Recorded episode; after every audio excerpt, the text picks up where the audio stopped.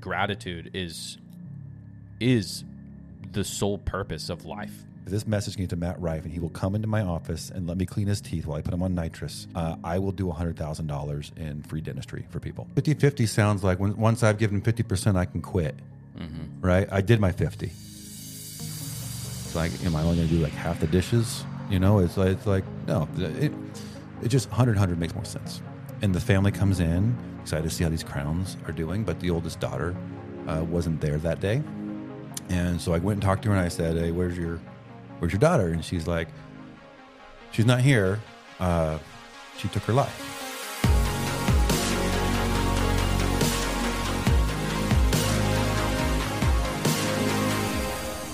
You know why? You know why I hate when you're late? Yeah, let's talk about that. Um, because I then have I can't just sit here awkwardly and not talk with the guests.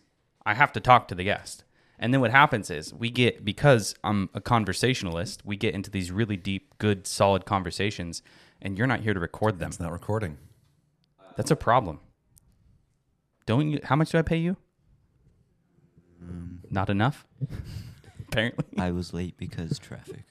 Oh, you just you did just get your license, And so now you can have that excuse. I, if there wasn't traffic, I would probably would have been here at like three thirty-five.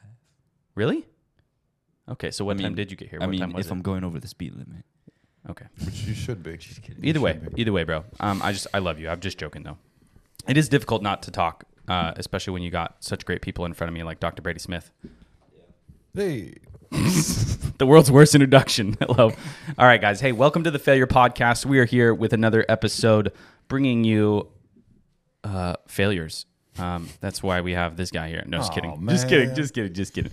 Um, you guys, we have uh, we are we are thirty some odd episodes in here, and I kid you not, I am even just spending five minutes with this guy before we started this. I'm beyond excited to share with you the the, the topics that we're going to cover today. Is that a lot of pressure? no, man, this is gonna be fun. this is gonna be fun. We're gonna have a lot of we're gonna have a lot of fun. dude you you are doing a lot uh, for one welcome and thank, you. you. for taking the time out of your day your busy schedule uh, i don't know how you do it i feel like i'm a busy guy but dude one you are a uh, local dental hygienist Dentist.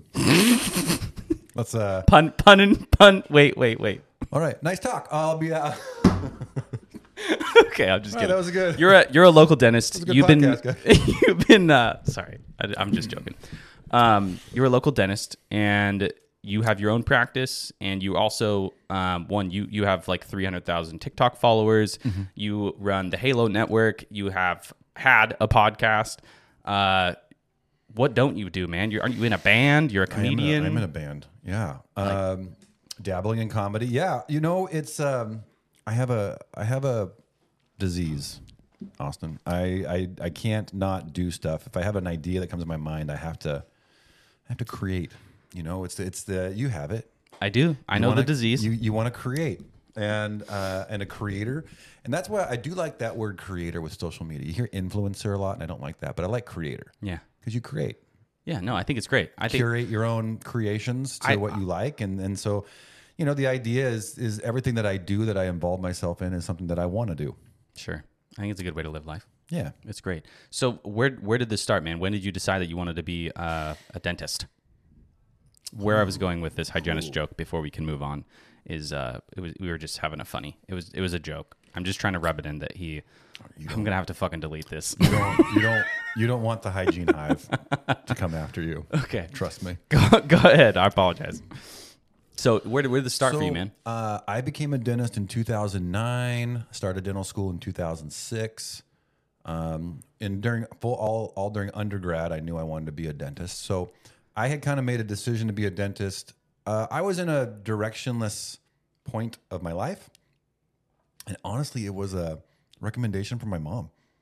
She just was the one day was like, go be a dentist, or why don't you go to dental school? you know i had um, i was like 21 years old and i kind of didn't know what i wanted to do and my mom sat me down and she's like listen she's like i you uh, you need to be an endodontist is what she said and i was like i don't know what that word even means. Yeah, what does that means, even mean, dude? but it sounds great Right. You're she's like like, no, I exciting. know an endodontist. She know she knew of an endodontist, And for those who don't know, it's a it's a dental specialist who only does root canals. Okay.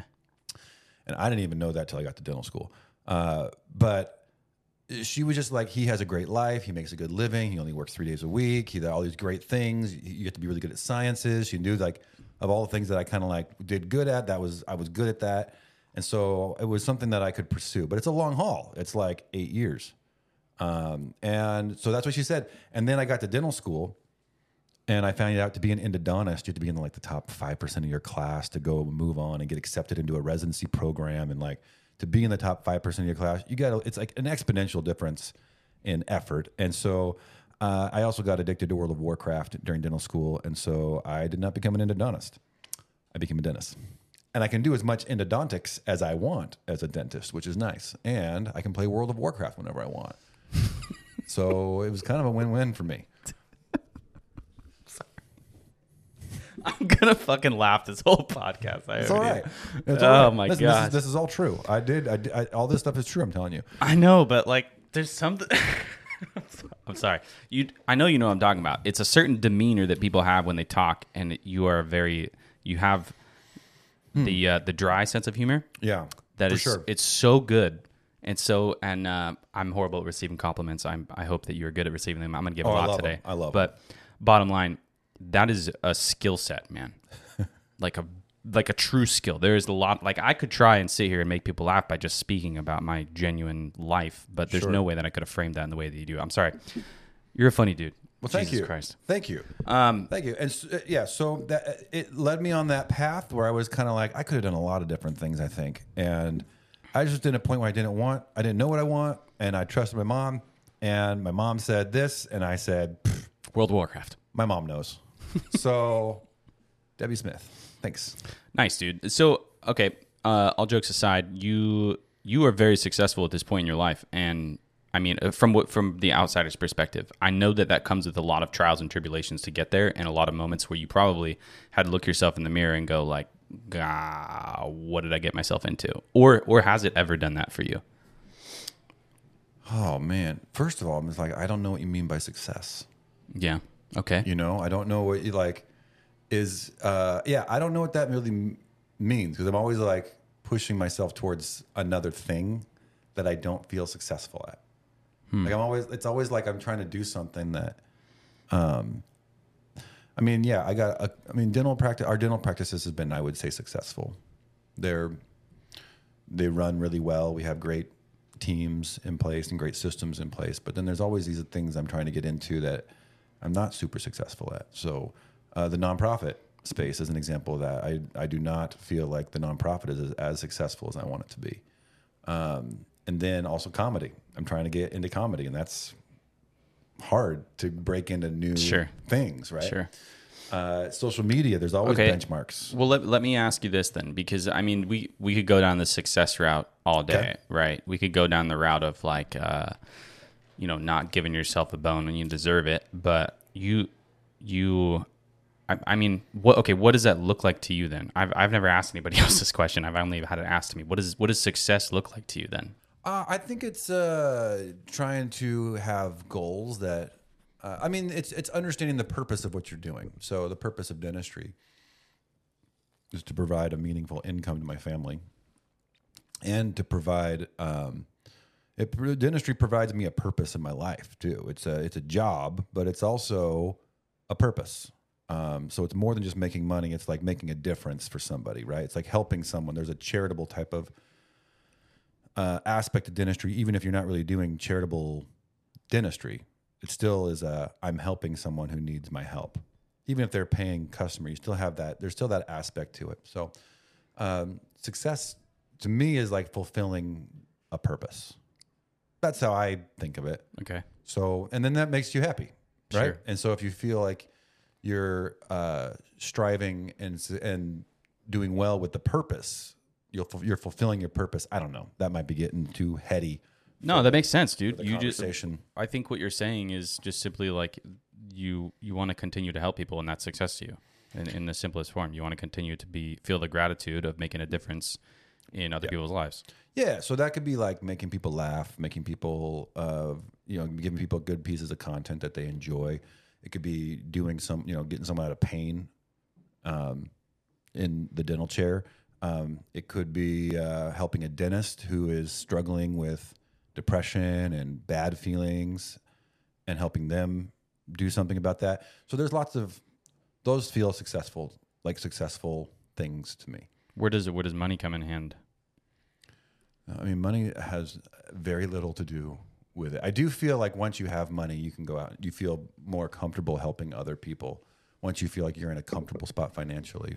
But, um, you know, I always tell the story of like when I started in dentistry uh, for five years, probably, I hated my job, did not like it, and uh, and I wasn't, and I was making good money. I was making really good money, and so it wasn't that, but it was. And I think you talk to anyone who makes a lot of money. Go talk to anyone who makes a ton of money, and they'll tell you. Almost always, you hear the same thing. It didn't do it. It didn't do what they thought it was going to do. for Yeah, them. yeah. You hear that all the time. I, I mean, I hear, I know what you're talking about. I have the, I'm in the opposite of that, where I feel like, and I don't know, I, de- I know I definitely have make it because my bank account hit negative last week. That's how I definitely know I'm still not financially, you know, stable. But Sure. I know what you're talking about. That eh, that's money isn't it. So yeah, trying to focus on that's been been tough. But Yeah, but purpose is it. So some people have money as their purpose. okay, And so that's why when you hit that and you realize um, if money is your purpose, once you have money, then you have no purpose. And that's the problem. So what, that's why once you have money, you don't care about money. Like once you achieve, once you can no longer, once the purpose is completed and fulfilled, you don't have, you lose your purpose. And that makes you sad. Yeah. That, that can send you into like reeling into like, why do I exist? What am I doing with my life? I don't know why I'm living, right? So having purpose, something that can be perpetual forever. Now, some people, like the entrepreneur types, are like, I want to make a million dollars a year. And they do that. And then they say, I want to make $10 million a year. Mm-hmm. And they do that. And then I want to make $100 million a year. And that becomes their purpose. And you can do that perpetually, right? Um, yeah. And then when did when did you live though? and what and, and then there's did you do? costs there's costs to doing that you know there's costs to the people who make that kind of money and develop businesses or empires i think there's always costs involved with doing that. But the purpose uh, for me changed when i did a couple things. In my in my own dental practice was where i was getting like the brunt of like my bad feelings. And one was uh, cutting negative people out of my life, uh, which was like people that I worked with, people who were in my employ. I would like not want to fire them because of the confrontation that was involved with that. So I would get rid of them. I started doing making a commitment to like, if you if I can't train you, and you aren't going to change, you're gone, and that's it. And I'll deal with whatever consequences come after that. And then also, uh, I was not doing anything um, charitable for people. So I started to do um, freebies.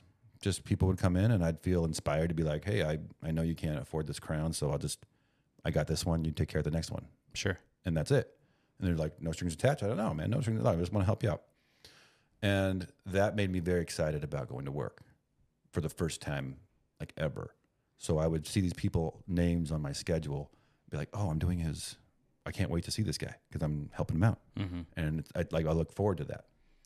And so that that was the genesis of the Halo Dental Network because I felt so strongly about that that having charity be a purpose of your life as a dentist is really helpful in just making through making sense of your life and making uh, dentistry is not by itself like a fun profession you know? It's well i mean it can be. Yeah. but what's fun is like you start thinking like oh i have like magical powers to help people out. Like it's like it feels like kind of a superhero a little bit. Like you know it's like i i can help you no one else can help you and i'm the one who can help you and i'm going to help you. And so you feel really good about that.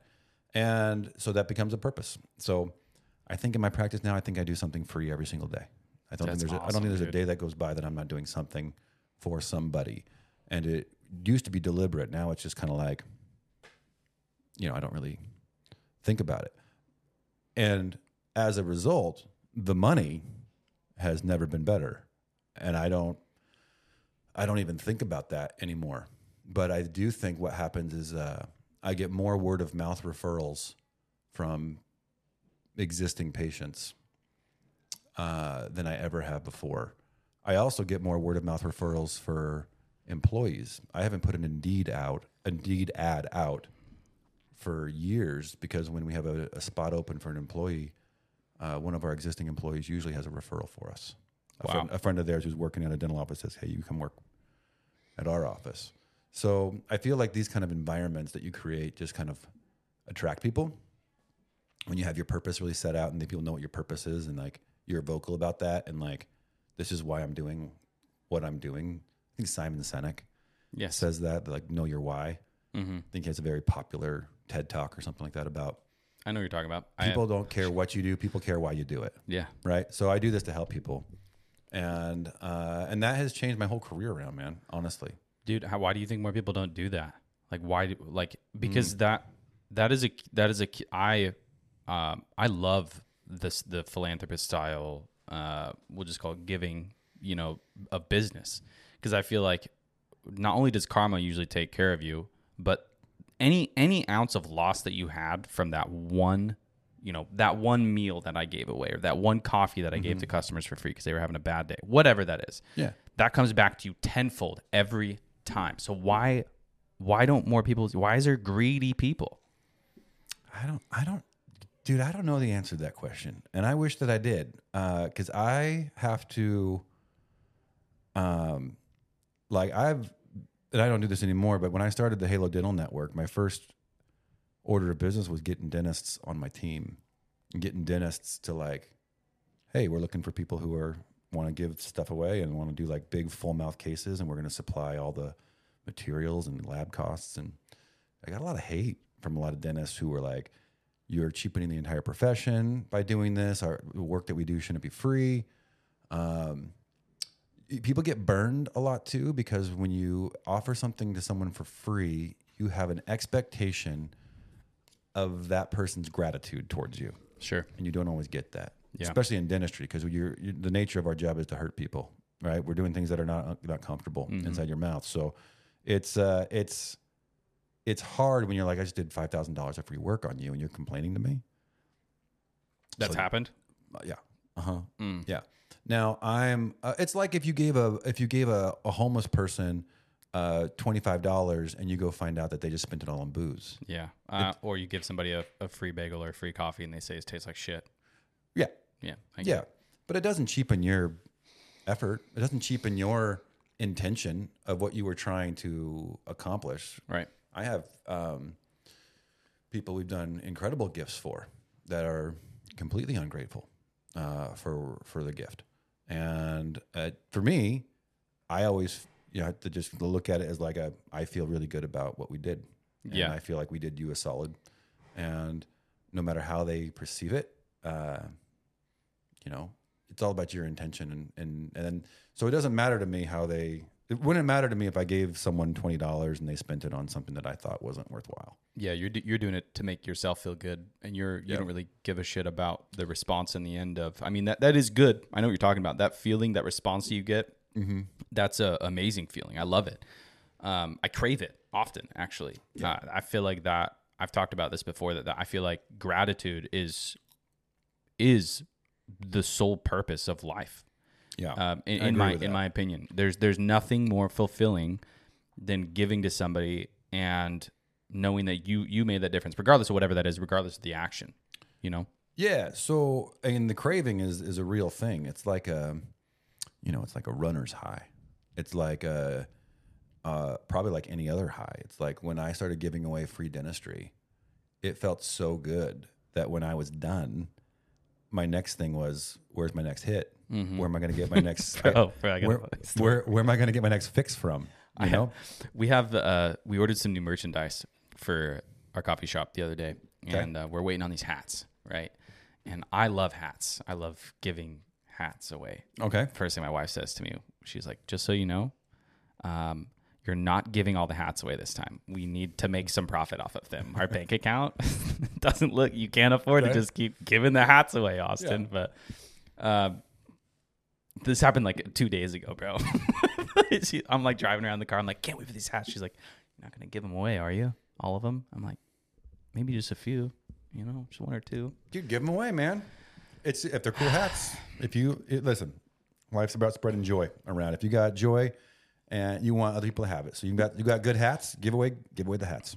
I think I, I I agree, su- man. I support you. I that. think that it's uh it's a tough balance though, um, because sometimes that that giving can't be something financially for some people. It may be a service or something. You know, like like I need Yeah. to realize that it doesn't. It can't. I can't always just give everybody thousands of dollars. Or I can't always just give people you know coffee every single day. Otherwise, I go broke. right. Um, so there has to, you have to have some balance with that, I think. But uh, and you know, don't give up your house to make somebody like you need a house. I mean, depending on the circumstance. I mean, would you do that? No, Yeah, exactly. probably not.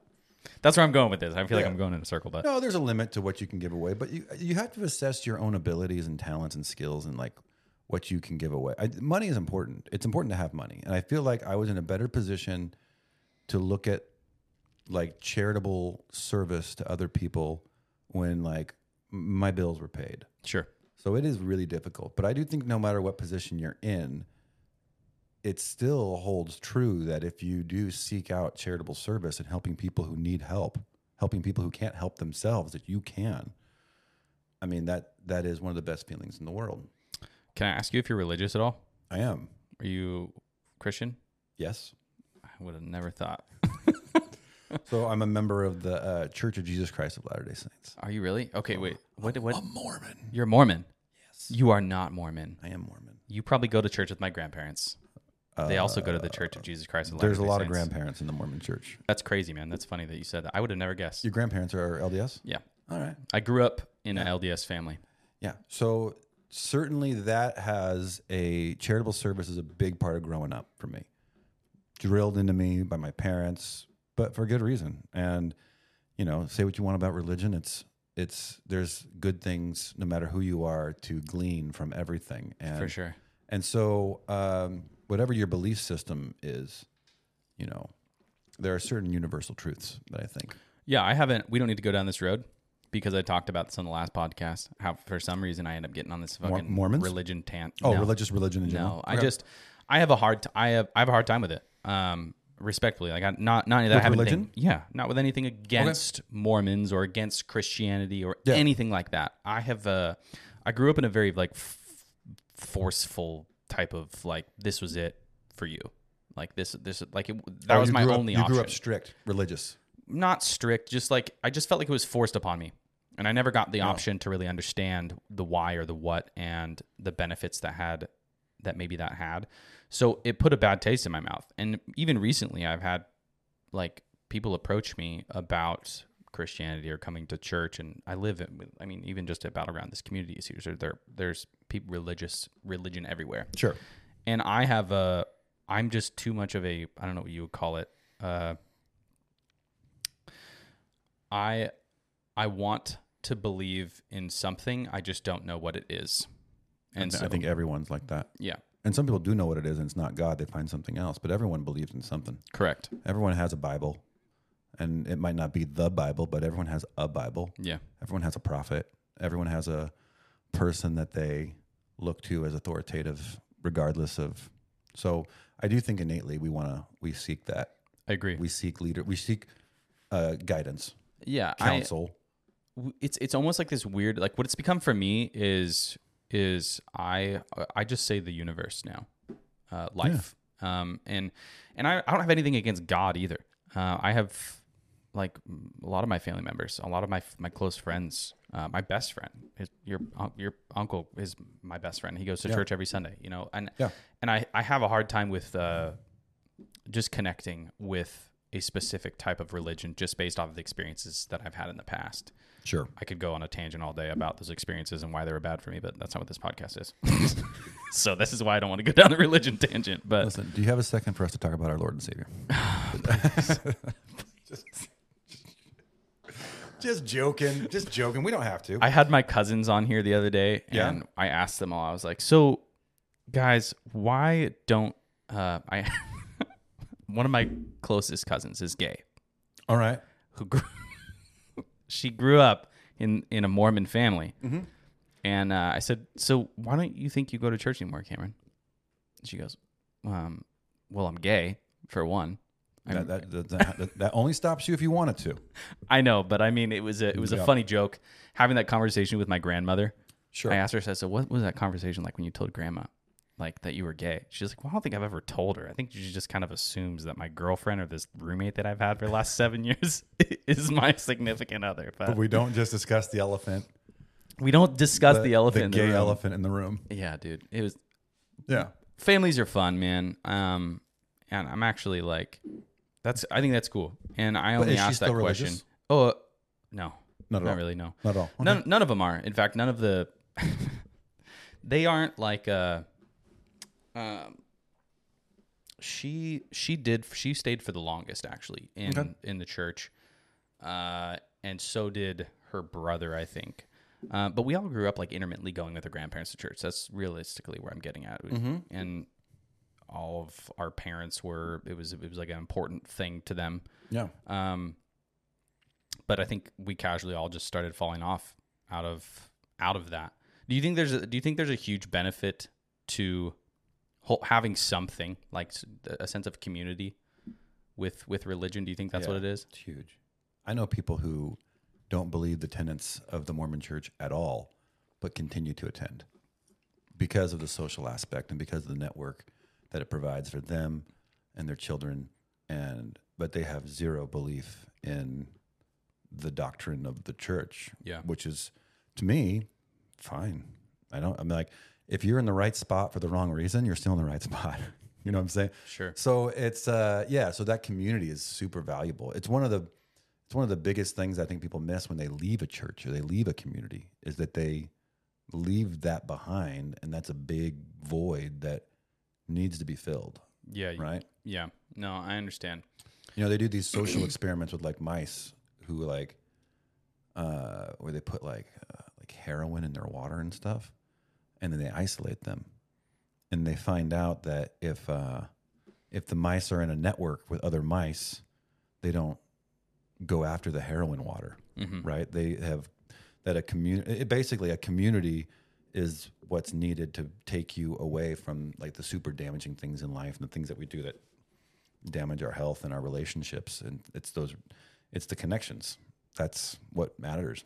Yeah. Yeah. I think religion is is become and in Maya is just so much more of just like you you had stated, just community, being around each other, being uh, a group of people that come together to help each other.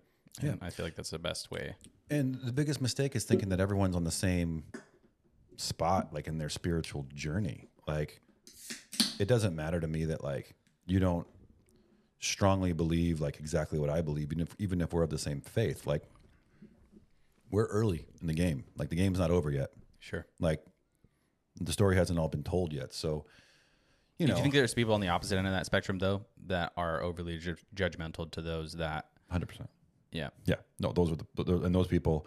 I don't think they understand the doctrine that they profess to believe either. So there's hypocrisy, and in religion I think- everywhere though I, yeah, but I think religion is like one of the most like targeted for people who are like. It's easy to point out hypocrisy because you'd be like, well, I know a guy who's religious and he does this and this and this, and he cheats on his wife and he uh, steals and he commits in, you know tax evasion and he does all the, whatever it might be, and it's like, and then he goes to church on Sunday, and it's like, well, yeah, he probably needs it the most, you know. It's like, yeah, you got it.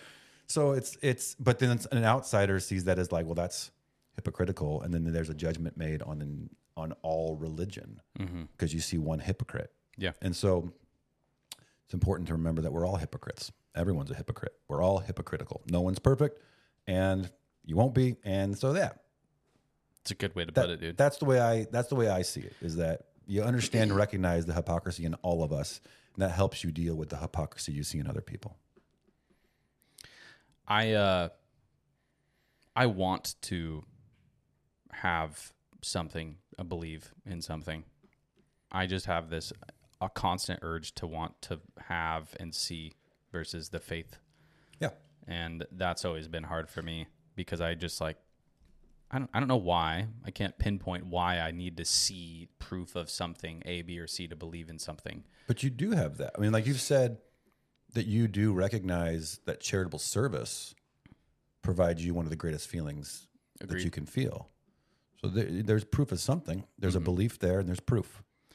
Yeah, there's I an would say experiment that you've done that you've tested that you know to be true, and then there's a there's a a belief attached to that. That then you don't have to attach it to a god. You can attach it to a universe. You can attach it to karma. You can attach it to Allah or God or whoever Buddha, whatever you feel like. Astrology. I don't even. I don't care. But once you find universal truths that fit for you, that attaches to a belief, and now you have the start of faith, right? this is a much. I did not expect this conversation to go this way. Neither way. did I.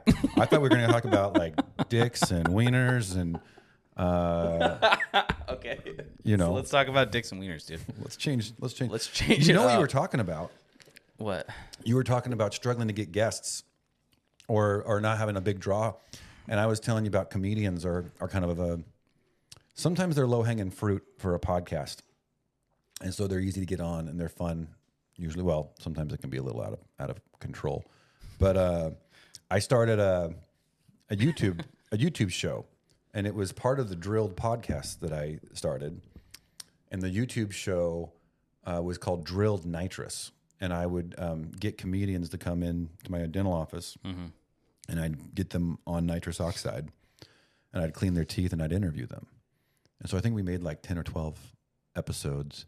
We got great comedians. We had Mark Normand came in, Matt Rife just came in. Yep, I Uh, watched that one. Brad Williams has come in a few times, uh, and so uh, they're comedians are fun because they're just uh, in the city with nothing to do until like seven o'clock at night, and so they're like literally like bored out of their mind. Like, give me something to do, Yeah. and so and they're easy, usually pretty accessible on social media. right. Send a DM and they'll probably see it. That's Uh, funny, dude. I so uh, you you have had uh, quite a few big. You've worked with quite a few big name people in.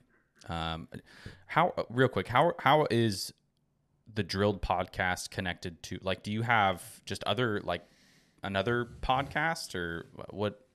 Or did you just have the Drilled one? We're very unorganized.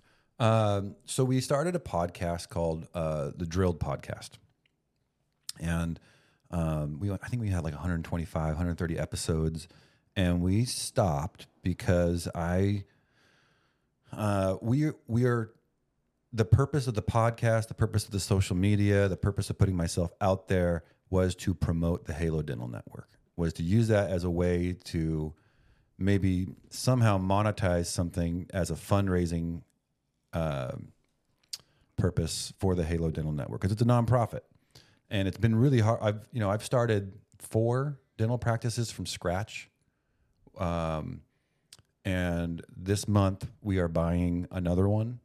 Uh, it's my first like acquisition of a practice, and those are easy for me because I've done it so many times. Uh, and but nonprofit space is like it's it's a foreign thing to me. So we had all these ideas of how we're going to make money for the Halo Dental Network Right. as a 501c3 and we there's different laws and regulations and how you make money and how you have to like organize that and donations of like materials and donations of actual money. And so we started the podcast as something to be both entertaining but then also charitable. Because I can make um, a video or a post where I give someone a $50,000 makeover for free. And it does horribly on social media because it's not sexy enough. Okay. Right. And then I make uh, a dental meme that gets 50,000 views in the first couple hours. Right. and, and that's the way social media works. So, because of that, like the charity by itself just isn't enough. And so we created an entertainment aspect to the Halo Dental Network uh, because it's in my wheelhouse to do that. Yeah, dude, you're an entertainer. So it's, it's yeah. So I, I wanted to per, pursue that, but the drilled podcast, it just wasn't um, a high performer Okay, so what what do you feel like was missing from that? uh, viewership. Okay, but why? like I I watched it and I felt like the only thing that I needed was like okay, okay. So you stopped because you just were like, okay, this I'm 12 in, it's not working out. You expected just like that? Um, no, we were 130 episodes in when, Oh, I we, thought when we okay. stopped. That's so what that was we my did, confusion. I'm sorry. Yeah, so we worked on that. I mean, it's it was we did one episode a week, Um, we had big names that would promote our podcast, and it still uh, wouldn't do well. Joe Rogan mentioned me by name on his podcast, and still, it didn't do much for us. Do you do you think that it could have just been this like the quality or the production of it? Yes, it also could. I, I had to come to the conclusion that it was probably also, um, yeah, not executed well or like just it was bad. Dude, I I think the the idea is um, phenomenal. Like Oh, how the could- nitrous thing. Yeah, Okay, so that's a YouTube. That's what I'm thing. talking about. Okay. that never got produced into an actual like podcast episode. That would that would have been a YouTube show that was adjacent to the Drilled podcast. got it. Okay, And so, this is where I'm getting the mixed and up. the because nitrous thing. those those and those are like 10 or 10 or 12 and that and that definitely is really difficult to like execute in a way that's like clear because there's nitrous suction going on everywhere so miking it up is really difficult for sure. lighting is very difficult everything's very difficult uh, with with making that uh, pop uh, no it's still an idea and also um, guests are not reliable so to get someone on, I want to have someone, you know, of note. Uh, it's just it's just hard to like schedule that weekly. So I've tried to sell the idea to a couple of comics who have their own platforms. Like I've tried to initiate conversation with you know who uh like Tom Segura. I do. I love that guy. So your mom's house podcast network. Tried with them. Uh, I'm pretty. Uh, I have a good relationship with Dr. Drew Pinsky as well. Yeah, dude. You got why? So I'm but- I'm over here like let me help you. No, but Like- I, I appreciate that because I don't have anyone on the ground who like. I have like a guy uh, who's like my right hand man for everything that I do, and he is like a jack of all trades, and he does well, um, but it's not his like It's this thing. Expertise Yeah. necessarily. He kind of does some research on the fly, buys some stuff, and and we and we do it. I thought about this really cool. I thought it would be really cool because I feel like something that creators miss.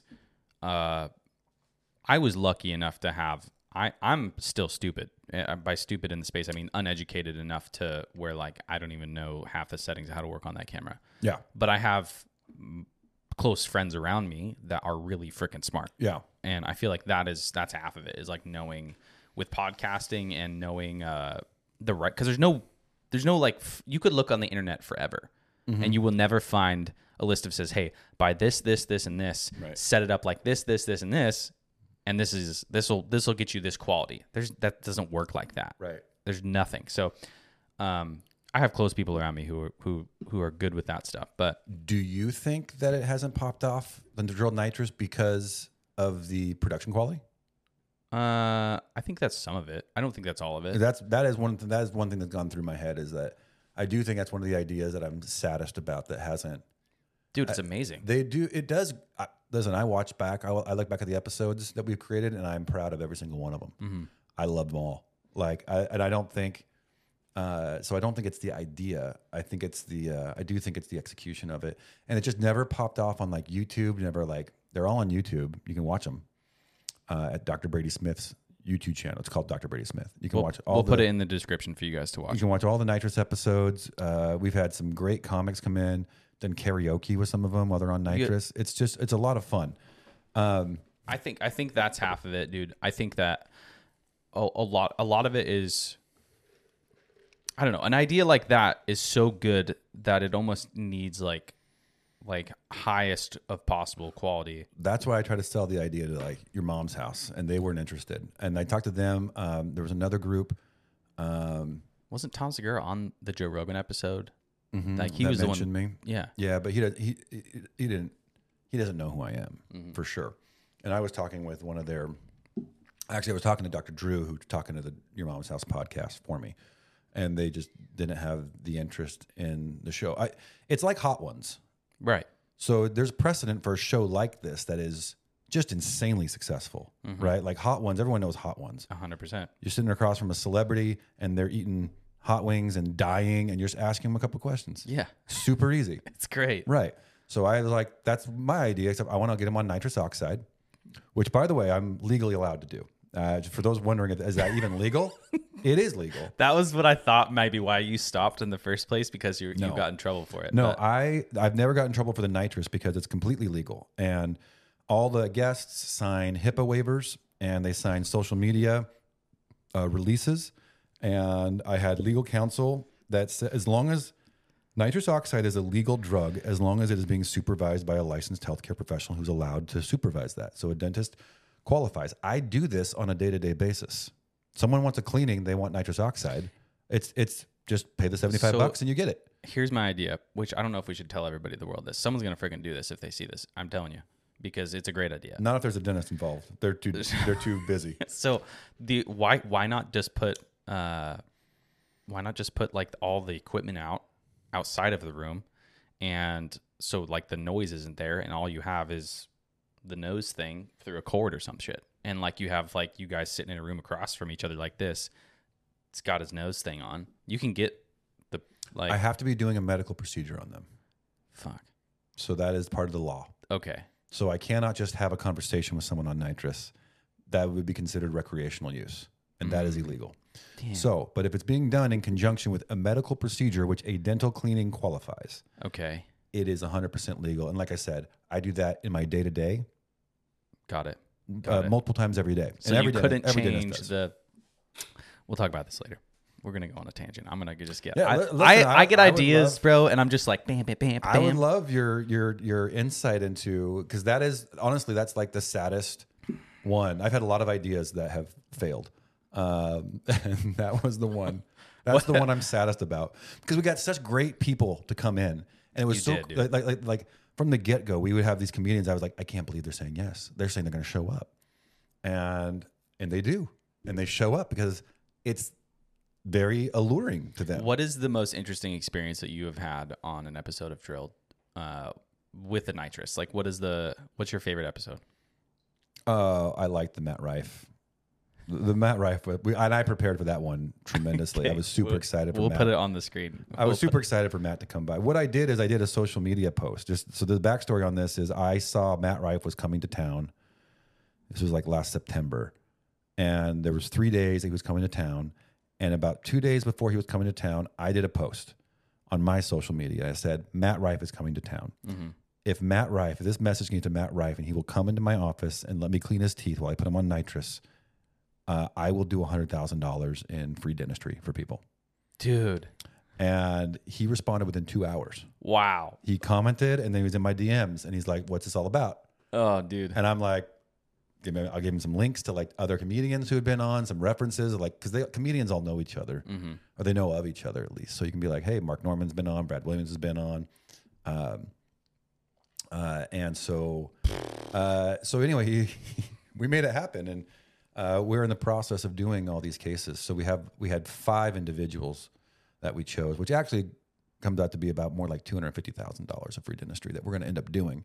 So we had this big contest, and people would um, nominate themselves, and then Matt was very involved in like choosing the people that got this based on nominations and videos that they had sent in, and that was uh, it's, and it's still an ongoing thing, and and so that's that was a that was a fun one. Uh, it was also, I mean, if you watch the episode, you'll see why it was fun. I yeah, I, I just watched it before this. I, a beautiful. You're. phew. You're talking about my thong. I'm talking about your thong, buddy. yeah, that was that was he didn't know that was happening. He had no idea. We're gonna put. I'll put that clip up right now. But I you also- just like bent over right next to him, and you're just like, oh, and he just like looked over at you. and Yeah. did one of these. And uh, yeah, and yeah, he. I also, I wanted to be very respectful because I'm gonna wear a thong and show it right now. Just like bend over. I wanted to be respectful though. he he has an interesting um, uh, dating pedigree uh, with the w- women that he's dated. So I wanted to kind of play some fun. Uh, you have to watch the episode if you know. He he used to date Kate Beckinsale, and so I talked a lot about the Underworld trilogy as just a favorite movie of mine, and just how well how well done it was, and asked him to talk to me about his favorite part of that movie, and so what What did he say was his favorite part? he said no comment. and then he said, nice try. You're going to have to turn up the nitrous to get me to talk about that. Turned it up. dude. So it was fun. Oh. fun to banter. Um, God, see, that's what I'm talking about. That's so silly. Like, why does that not have hundreds of thousands of, of views? you know, that's a common comment that we get, and I don't and I don't know the answer to that, but I do think it's something that with like, oh, we're not hitting it right, because it's such a fun idea, and I think you start talking talking about like I watch Hot Ones, and I'll watch like Shaquille O'Neal. I'm like, "Dude, I want that guy in my chair. I would love to have Shaquille. I'd, Could you I'd- imagine? I'd bring in two different canisters of nitrous to double up on him. He's such a big dude. Or like, uh, What does I've never been on nitrous. What does it do to you? it just relaxes you. Okay. It's like uh, this is a common misconception too, because it's not like the weird dental videos you see online where people are like super messed up in the car ride home and they're Yeah. like, I don't know where I am. Um, you just, it's like having a glass of wine Okay. or maybe like half a joint. Sure. It's like uh, a couple beers. I don't know. It's like it just loosens you up and it does make you laugh. It does make you, it does make you uh, think things are funny when maybe you wouldn't have without. I would be the worst. probably fucking why, which is probably why I think I could be a comedian because all my patients are on are on nitrous, so I kind of cheat, right? No, dude. I'm sorry. No. So okay. So yeah, go ahead. No, go ahead. No, you go ahead. Well, so I started getting into that because um, when I started doing free dental work, I told you that like first five years I was like pissed at my job and I hated it. Yeah. Um, the people that I started to corner to do free work for uh, happened to be stand-up comedians. So I would see stand-ups like local stand-up people you'd never you've never heard of, right? But there's a lot. There's a pretty thriving stand-up comedian scene in Vancouver and Portland, uh, and so I just would tell them like I'll help you out. And so comedians, I got along with comedians. I felt like in another life I could have pursued that uh, and had a lot of fun with that. Um, and so I just kind of cornered comedians as like, I'm going to help these people. If you have any other comedian friends who need my help, tell them I'll help them out. And so I've been helping comedians out for a very long time. So a lot of comedians kind of knew who I was a little bit because even the comedians that you don't hear about, they still open for the bigger comedians and they still know each other pretty well, actually, sometimes. And so, um, and then every time these people come in, it's like I just, you know, I want them to know that like I'm into helping people, and if you know, if you know anybody who needs help, please call on me. Yeah. And that's one of the things that gives me most fulfillment is having people like that send me the people that they love um, to help them out. So that kind of was what started down the Halo path, and then I had this connection to comedians, and I was like, how can I use that to promote Halo and and and get things going for Halo, and it, not to be you know completely obtuse about it, but it also promotes me, which I am shamelessly interested in. So I am a a whore for attention. I always have been. I am one of the youngest of eight siblings, and it's a disease that I have that I need attention. And so it serves that purpose as well. But I do think it's good to use the attention that I'm uh, thirsty for for a good purpose. Sure. So I was aware enough of my problem to be like, I want to get attention because I'm good at getting attention. Um, but I want to do something really positive with that that like you know is purposeful and so this is all it's all where that it's all and then okay so then uh the podcast stopped and i traded tiktok for the podcast Okay. and tiktok is where my social media really started you, to have blow you up. started uh, monetizing off of that yet for Uh, the 501c, or is like how is that strictly for you? so i can't monetize it through the 501c3 but i can monetize it personally Okay. and then i can donate that money Nice. So I do make money off TikTok. Um, that's the only platform I make money off of, but I've only been making money off it for about four months. It's I've, I've had it for two years, wow. and and so I've never really been interested. But someone that I work with, um, someone that I've recently worked with, uh, gave me a kind of a monetization 101 course in TikTok, and it was easy. And we should talk about that because um, it is uh, it's almost crazy how much money. Um, You're making off of it. yeah, it's it's stupid, but it's um, and al- also also Can I can I bleep it out? I'm just curious. What, um, what I make about Shut the front On- fucking door, dude. on TikTok. I have a buddy who who does '90s era like '90s nostalgia content. Yeah. Hilarious, all great content. Gets Yeah. million and uh, has been getting shafted by the talk. So you're doing something right. Well, I also, for some reason, I have a very high, high RPM, which is the, um, it's like the amount of money you get per thousand views. It's like two dollars. No so, shit. So I get like two dollars per thousand, per thousand views. and that's different for everybody. It does. It even changes for me. Sometimes I'll look at it, it's like two dollars and eight cents, and I'll look at it again a couple days later. It's like a dollar eighty three. Mm. But a lot of people I know are at like sixty cents That's weird. per thousand views. Yeah. So Matt Rife is like TikTok's number one earner.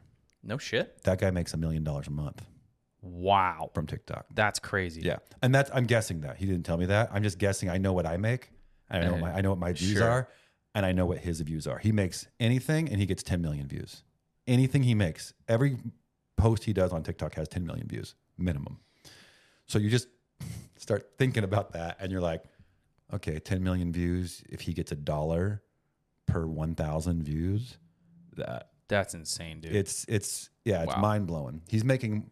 I imagine he's making more money on TikTok than he TikTok is doing like like actual comedy shows. Yeah, and, and there's stuff. dentists actually. There's a dentist out there um, that I despise his content, and uh, he was a dental student, and he started this YouTube channel called Dental Digest, Mm. and it's the most obnoxious content. And I'm not no hate towards him.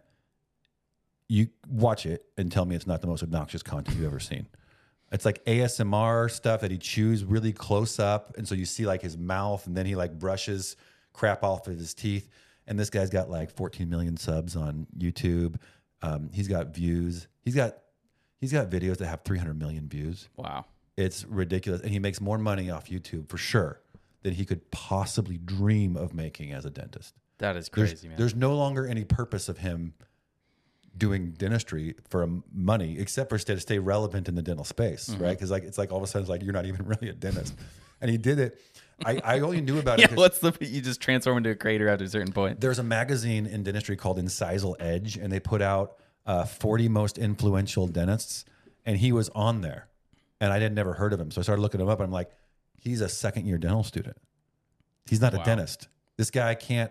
This guy can't fill a filling, and he's on the 40 in most influential dentists in America list. Wow. And I'm like, that's Were you on that list? no, no. They don't let Why me. not? They don't put me on lists. I'm not. I'm not good. You're banned? Yeah, I'm. i they don't. Uh, I'm a little too irreverent for uh, the dental profession. I think maybe. No, I get a lot of people that like me. I, got- I, I'm getting more people that like me now. I think I'm getting invited to dental conferences to perform Are you? at dental conferences. Yeah, so that's kind of. I do. I do music parodies. I've I've seen a couple of those. Yeah, Those are good. Uh, they hit. They hit well. And listen, dentists are an easy audience. Stuff like that. They just love it. It's a. It's a. It's such a softball audience for me. So you okay? Uh, you're in a band. I am What's it called? the playlist. And it's uh, So it's a cover band of a bunch of adults who wish they could be rock stars, uh, uh, you know, but they're not. And so we just uh, we play in Camas, Washington, like once a month, typically at a place called a Beer at a Time. love that place. You've been there? Yeah, it's right down the street from my coffee shop, Wait, where's your coffee shop? Dev's Coffee Bar. In Camas? Yes, bro. Oh, okay. I didn't know you had one in Camas. I have three. Yeah, Oh, cool. yeah. We have one in Camas, one in Orchards, and this one. Oh, nice. Yeah. So Yeah. we have a. Uh, that's so. That's why I asked you if you saw my s- shop in Camas who got pissed rain on the other day. No, I haven't Yeah, seen that. it's insane. No. But yeah, it's just up the street from that. Yeah. So I play guitar in a cover band, and it's just strictly cover cover songs. What kind of what kind of music? everything. everything. That's why we're called the playlist Okay. because it's kind of like a like a random shuffle like it. of of music. So And you play guitar, okay. a little bit of backup vocals, maybe. But we have six people in our band. We have two singers, a male and a female lead, and then we have two guitar players, a bass player, and then a drummer. Okay. And, so yeah, how do you find time for your family, bro? I have a very supportive wife. I have four kids um, that are very busy kids. They're all into stuff. So, um, you know, it's it's a team effort. You know, my lady does a lot of helping out, and she does. She has her free time stuff that she does too. She's way into like tennis and she plays piano. And just play, she does piano lessons. Do you guys have a nanny or anything, or like no? like uh like I, No. am just trying to because I have I got two kids. Yeah, Um, my wife is uh, pretty much a stay at home mom slash Yeah. the other half of our business. okay. Uh, and bro, it's hard for me to. I have to like. I've just now kind of feel like I've slowly been able to really figure out my whole family time thing. Mm-hmm. So for the longest time, I thought I was doing the right thing by giving up that family time to provide for my family. Uh, and so now I'm, I've kind of reprioritized and restructured my life in, in a way that allows me time with my family in the afternoons. But I can't imagine doing the, I mean, yeah, that that's how old are they? Uh, yeah. Uh, so I have a daughter who's 14, and I have three sons that are 11, 8, and 6. They're a little older. They're a little older, and they're all at school now. So from 9 to 2.30, there's no one. freebies. There's no one home. Okay, right. So. I got a four year old and a one and a half year old. that's a game changer in life too. When you get the all the kids are in school now, because then you get five hours a day of. So on my days off, like Mondays and Tuesdays, I don't. I literally sit around and work on content and Breathe. breathe and respond to emails and stuff. And then when I do work, I work three days a week and I work 12 hour shifts. So I'm gone, kind of gone, gone those days. Um, but it's hard. And sometimes you have to like sacrifice things. That's why that the podcast had to be sacrificed for TikTok because I couldn't do the podcast and TikTok. I had to have this at least a modicum of self awareness to say the podcast has to go if I'm going to do TikTok. What's your key to, I think, maintaining that communication uh, with your partner and being as busy as you are? You know, like how how do you guys manage that together? Uh, you know, we just we just got in this big argument because we're trying to figure out how to sync our calendars and we don't know how to do it. and it's she has Like things your on iPhone calendars? Yeah, like just having the same. So like if I put something on my calendar, she sees it on her phone, Yeah. And I don't know why we can't figure that out. Like we're gonna have to like get like YouTube. Uh, I got you. I just did this with my wife the other yeah. day. So I have my calendars. Like I have a band calendar, and like so I know when my gigs are. I know when like I have conferences. I know when something comes up. I You can need to create a new calendar and create what's called like a shared calendar, or you can click on the calendar Does on it- the little red dot or the yellow dot, whatever Yeah. is yours, and you just hit share. And it's supposed to share it with her. interesting. I don't know. It might be something silly. But like her calendar has like my daughter's dance times, my son's basketball times. She has all that on her calendar, and like so my, my calendar and her calendar don't see each other, and so about to like physically. So I physically tell her, hey, like I have a podcast today. I'm gonna go and be I'm gonna be in Battle Ground from like four to six today, and mm-hmm. she's like, okay. And then I got band practice. Band practice doesn't take up being in the band doesn't take up a lot of time. It's, we do two hours two hours a week. It's a two hour practice every week on Monday nights. So I have band practice tonight, and and sometimes we don't even have it, but uh, we're kind of established enough that we just How long you guys been married? um, 2005. So we are working on 19 years this year. April will be 19. Got it figured out, man. I don't know about that, but yeah, I, I listen. I enjoyed married. I, I got married before the dating apps, Yeah. and I've never had to use a dating app, which I'm super grateful for. I have siblings that do, and it just seems like a nightmare. So I had to do it the old school way and actually physically find someone, Mm-hmm. you know, like a hunter, like a man, uh, like a man. like a man does. Get my woman. Um, but l- listen, it's it, everything's about a team, man. Every little aspect of what you think is, you know, what you say is successful. Like my business has teams. People do jobs. Families is a team, and everyone has to has a job they got to do. And a band is a team, and um, the nonprofit group that I that I run is a team, and then everyone just has to. How do you how do you maintain though? I think uh, a lot of people struggle with finding that um, what I would consider just everything in a relationship is kind of a give and take, right? Uh, Yeah. Or you know you're you're both providing what you would consider to be 50-50 into a relationship Mm-hmm. or a team or whatever. Everybody needs my equal effort. Yeah. So oftentimes that's not the real case though, you know, but that's Sure. what people perceive as to be a, oh, we need this to be an equal partnership or equal relationship, you know, Right. how, how does that, how do you intertwine that? Because it, or I guess making sure that as as busy of a lifestyle you do, or maybe I'm maybe I, I could be overplaying it, but Yeah. because you're just amazing with your time. But how do you make sure that the other half uh, in any team feels valued as well? You know, for their time and gets their time type thing. Yeah, so I don't like the word equal at all in this capacity because it's not really equal to sounds like someone's keeping track. You know, I changed three diapers today and you didn't change any diapers. So that means the next three diapers you have to change because that's equal. Sure. Uh, so I don't know if 50 50 is, or I've always liked the someone, I, don't, I got this from somewhere, but someone says it's not 50 50, it's 100 100. And if you think of it like it's 100 100, um, I'll do 10 diapers without her doing any diapers. hmm Um, you know, she, she, um, my wife plays a lot of tennis. it's pretty comparable to like someone who has like a golf addiction Yeah. like a man who goes and plays golf, like do do nine holes every day, and do eighteen holes every day on the weekend, like something like that. Mhm. She plays a couple hours a day, but I want her to, Yeah. right? Like I want that. I want her to have her time. Uh, not only because it allows the favor to be exchanged, but it's like we're both more pleasant when we're doing what we want to do and living our lives the way that we want to live our lives. So, um, but it would be easy for me to say like, "Hey, you're you're out there doing this too much," you know. But I also have a lot that I want to do and pursue, right? So when I say I have a podcast to go to, she has kids she has to pick up, and she has kids to take to dance, and she has things that normally I would be there to be like, "I'll do this," but she also played tennis for three hours today. hmm So it's kind of like, yeah, You just gotta you just gotta constantly make sure that you're always uh yeah. But I don't like keeping track. sure No, because keeping track, keeping track, and keeping score, uh, that's just it- it's never going to be even. It's never going to be equal, yeah right? And if it is, it's like, am I?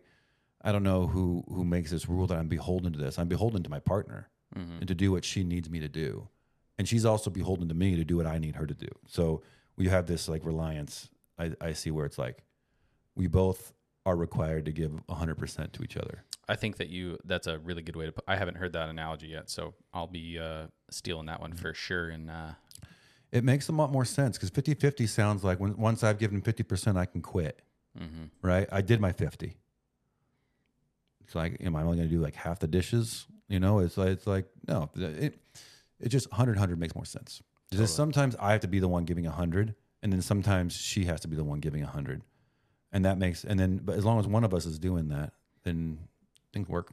Yeah, you guys got that four kids is a lot, man. With with It is a lot. businesses, with uh everything else, you know. Um do you ever feel pressure, dude? Just in anything? Yeah. Yeah, I do. What do you do to combat that?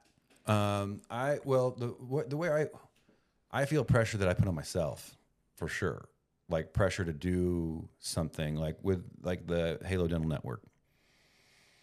One of my goals is to create a seven figure budget for the Halo Dental Network, and we're not anywhere close to that.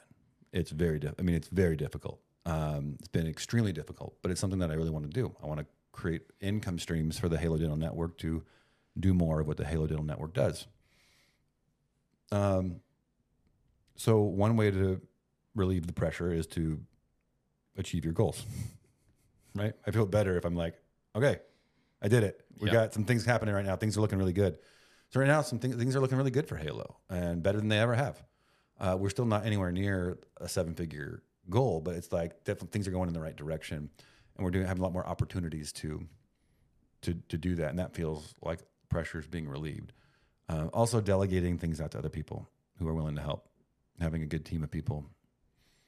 So that takes that relieves the the mental pressure for you in a sense of performing, I guess you could say. Yeah, yeah. I um, there's a lot of aspects where I don't feel any pressure though. Like I don't uh, like where maybe people would think I do feel pressure. I don't feel. There's a couple areas. Uh, the Halo Dental Network is one of the areas I feel pressure because I just man, I just want it to succeed. I just want it to be effective. I want it to be purposeful. I want it to give other people. Think there's a lot of like promise in that, in what we do. So I just really want that to be successful, and that's been really difficult. What do you think uh do you do you ever have any uh any self doubt? Mm, not for long periods of time. I do a really good job of uh, of being very confident in my abilities. Is your is your combating those comedy? Uh, that helps out. It's fun to make light of things. I get in trouble for making light of things. I get in a lot of trouble because I. It's hard to be. Uh, I mean, imagine the comedian. There's comedians out there who get canceled, right? Mm-hmm. And they say jokes that people don't like, Right. and then social media. And when I say get canceled, it's social media. But they don't have a department of health or a department of comedy that has a a, a board Sure. that says your joke has crossed the line. You can no longer have a license to perform comedy, Mm-hmm. right? All they need to do is put butts in seats. If they just got people, so they that's why comedians can't really get canceled. It's really difficult, right? Right. Because all they need is you to go buy a ticket, right? Mm-hmm. I can get my license taken away. I can get my license taken away. So even if you want to be my patient, you aren't. You cannot be Mm-hmm. because they've taken away my legal ability to perform my job. So I have this dental board, and, I, and, and the dental board is I've had a lot of interactions with the dental board, um, unfortunately. Uh, so I, I was telling this in our pre-talk where I have um, probably had like 20 board complaints over the last 10 years, and all of them have been dismissed. Uh, They're not. They couldn't be for you wearing a thong, right, or anything. no, I got one. There was a video I did. They uh, just laughed at that though.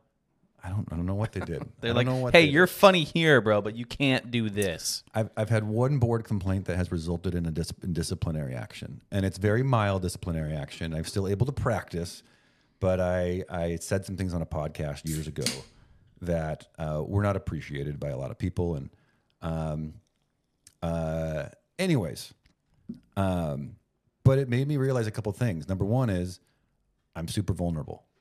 I'm a lot more vulnerable than I thought I was Yeah. and that puts pressure on me. So that's one aspect where it's like I have to realize like I can't say everything that comes to mind. I'm not a comedian. I'm not, I'm not Dave Chappelle. I can't just go on a rant and be like, "Well, I still have patients. Those can be taken away from me."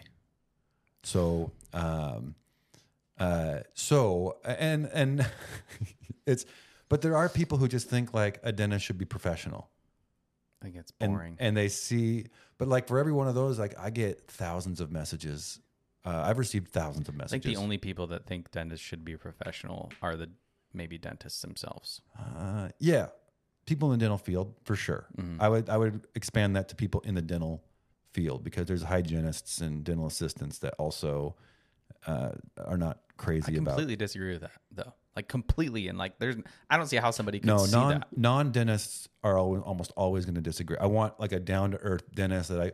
Here's what happens. One of the reasons why my businesses flourish is because of the social media. Now, if you look at my social media, um, there's a lot of engagement, um, but I've never once promoted my practice. You won't see, you won't hear me say, "Come visit Tooth Docs." Here's my phone number. We're doing a, sale on crowns this month. Uh, here's the promotion deal. You'll never see anything like that. I don't promote my practice at all. Never have, not once, and I don't plan on it. But I still get tons of patients. You don't need it. Right. And so what happens is they they trust me before they ever know me because they have seen my social media content. Mm-hmm. And so they immediately are like, well, this guy's kind of funny. He said something I like. He's a little edgy, whatever. But like, that's the kind of person that like I feel like I can trust. This, you know, suited up dentist who's proper and well, I don't know how to even put that, but you know what I mean. Like, No, I just totally all business, all someone's gonna be in there, freaking dude, in my mouth. Like, no offense, I, I, you need to entertain me because I'm not gonna lie. Right. When I, I, recently had a visit at one of your locations. right. I had been to the dentist in 15 years. That's what led to this interaction, right? That is what that is what right. led us. So the the good thing that came from me, which which I'm I'm I want to uh, preface this. I have a detrimental fear of dentists, sure. like a like a really bad one, bro. Like Okay. I'm I'm a pretty fearless dude. I'll take on risks. I will Yeah. sacrifice a lot. But ever since I was a kid, I have had a fear because of just poor experiences or bad I was experiences. gonna, that I was gonna ask. You probably had some poor experiences. I did. Dude, these guys, I just remembered nightmares of them wrenching on my mouth with like the whole giving me a shot in my mouth thing and like, Yeah. um, yeah, just I hated it, right? So I said, fuck it, I don't need to go. Like I'll just brush my teeth three times a day and I'll be fine. Yeah. You know, didn't work out that way. I actually went in and I had seven cavities and I needed two root canals and two crowns. Um, Yeah. and I they, she sounds was like, sounds about like 15 years worth of ketchup. yeah. So Yeah. I I went in and uh, yeah, man, I don't know where I was going with this, but all I know is I hated it uh, just as much as I did the first time. But I, and, and no no disrespect, I just something about somebody like fucking stabbing me in the mouth, dude. Yeah. Well, what we're talking about is is being comfortable enough, and you must have just chosen our office blindly, or how did you 100%. how would you end up there? Insurance insurance sent you there. No, not at all. I have I have horrible insurance. Uh, I paid for it out of pocket, actually. Okay, so you just we were geographically close to you. you were close to me, bro. That's what got you. That's how we got you. Yeah, All right. Yeah. So had nothing to do with any of this. But that's how normal people choose their dentist. They don't know who their dentist is going to be. But gosh, wouldn't it be cool if you had the opportunity to shop your dentist? yeah, it would be. Right? What if you forced all dentists to have social media and you could watch them before you actually go see them? Right. And then you'd be like, well, that guy sucks. I'm not going to go see that guy. I already know I'm going to have a bad experience. Yeah. This guy or this gal, oh, she seems delightful. I'll go see her. She looks like she would be nice to talk to Yeah. uh, or whatever. So it's just because there is such a, a fear of of dentists. So social media has been amazing for people who are fearful of dentists to shop their dentist a little bit. Make sure they have, does that does your dentist have a personality that you think is going to make you have a better experience? I think it's the same thing with a, like a doctor too. Yeah. Like you want to know you're just your doc. I mean, you are considered. You're like. What do you ever get that? People are like, "You're a doctor." No, you're not a doctor. You're a dentist. I don't know what you're talking about. Come on. We uh, just, are people doubting that we're doctors? I don't. I've never heard that ever. You- we are widely respected in the healthcare community, and uh, I've never once heard someone You- suggest that we're not doctors. okay, that that lights you up a little bit. Please Uh, explain uh, that. yeah, you know, I think you know we go to school for four years uh, after undergrad, and uh, you know, I uh, So uh, say I walk up. say somebody walks up to you and says that, and they're like, you know, hey, listen, you're not a real doctor. What do you do to that person? are they a patient of mine in my office? No. It says that Well, okay, yes. because eventually they will be. They will. They will be in a. Uh, you know, I don't take things personally. Whatever. If someone doesn't want to call me a doctor, I don't care. I'm not. There are gonna some beat 'em up. dentists. There are some dentists that have a big chip on their shoulder about that. I make jokes about that a lot, and I'm fine with that. I like the the movie The Hangover, where uh, uh, Ed uh, Ed Williams, Ed Williams, the guy who played Andy in The Office, Mm-hmm. Ed, No, I know who you're Ed Helms. Ed Helms. Okay. Ed Helms plays a dentist, and they always make fun of him for not being a, a real doctor. it's portrayed a lot in uh, pop culture as the way it is. I don't know why we're not. I think back in the 1800s, they separated us from like medicine, kicked us out. Like it used to be like we were all just doctors, and then all of a sudden they're like, no, these They Tooth- deal with teeth, guys. these They're tooth different. idiots, kick them out. They're freaking stupid. and so now we just don't count as doctors, and they segregated our schools and No. rid- ridicule us in pop culture for 200 years. And uh, yeah, so, you know, whatever. But we make more money than them. So shove that up your butt. Mic drop. That's right. right. there, dude. That's right. I hey, by the way, I did have a phenomenal experience at your place. Good. Good. Well, Dr. Lenz is amazing. She is. She's a great dentist and she's a great person to talk to. She's a good icebreaker for people who are fearful. She's awesome. Yeah, she was super nice, and I had like uh, it's funny because like how you came up is I had a video of me and him that was like popping off uh, on on the Instagram, Oh yeah. and I I was like so excited about it, and I came in and I just couldn't stop looking, you know, like Yeah. doing the whole refresh thing every thirty minutes. I'm like, oh my god, it's it's doing some cool, you know. Yeah. And uh, It's a lot of fun. she was like, "Yeah, our uh, one of our other owners, he uh, he's like TikTok famous too." And I was like, "No way! What is it?" And then she told me about you, and I was like watching your videos while we were sitting there, and she was getting me all numb. Is it true that gingers uh, take don't take? Because she told me uh, because I'm a redhead, She you had don't, to. you don't have a soul. Yeah, that's true. yeah, I know that. Right. Yeah. That's why you don't believe in God. Soulless. Because Mic drop. right. No, it's, not that I don't believe in God. Okay, I just don't know what He is or what it is. That's cool. Whatever. Yeah. All right. Fine. Um, Uh, gingers. gingers. There are some things with numbing gingers. Yeah, we she gave me the eight to eleven hour stuff multiple times, Mm-hmm. or whatever you would call it, the long stuff. And uh, dude, she would w- work on this side. She finished this side. By the time she got to this side, it wasn't numb. Yeah. And she just goes in there. I was like, and I did the whole like you know lift my butt off the chair type thing. Yeah. You know, and then she'd Right. stab me again, which was Uh, more traumatic Yeah, for me. there is something about that, and I think uh, it's almost all anecdotal from my experience. Meaning that I don't know of anything like scientifically like published that says that the gene that causes red hair is also the gene that gives you a some kind of immunity to anesthetic. Or I also feel like redheads have a higher threshold for pain. There was a MythBusters. Remember that show, MythBusters? I love that show. I had a friend of mine who was a redhead in high school, and he was on that episode where they tested the myth that redheads have a higher pain threshold. Okay. Which is different than what you're saying. You're saying that they have a higher immunity to anesthesia. They actually Right. feel more. Mm-hmm. And they were testing out anyway. So, they, but they had this other theory that um, redheads could tolerate pain more, and they confirmed that with some of the tests they were doing. They'd have people uh, put their they had redheads and non-redheads put their hand in water that was uh, sub freezing. So it was they put something in the something in the liquid that made it like so you could get colder than like 32 degrees, right? Sure, it wouldn't, yeah. wouldn't freeze, and you would just take your hand out whenever you wanted to. That's how they tested for the pain. I think they had problems with like being ethical. You can't like stab someone. how do I put somebody through pain and have it be? yeah, I get it. Yeah, how loud do they say ouch? I don't know. Uh, but yeah, it was the redheads that lasted the longest. Damn right. Uh, Damn right. so It's because we don't have souls, bro. that's right. And those souls is where the nerve endings come from to cause pain. So yeah, but I have noticed that with redheads. Not all redheads though. But I make a note now because of all the social media posts I do. There's always like a post that like redheads don't like people say this all the time. Redheads don't do well with anesthesia. They don't numb up Can't properly. faze me Yeah, like this. What, what was the thing right here? Yeah, here. this thing. Yeah. Yeah. So uh, I don't know if it's scientifically true.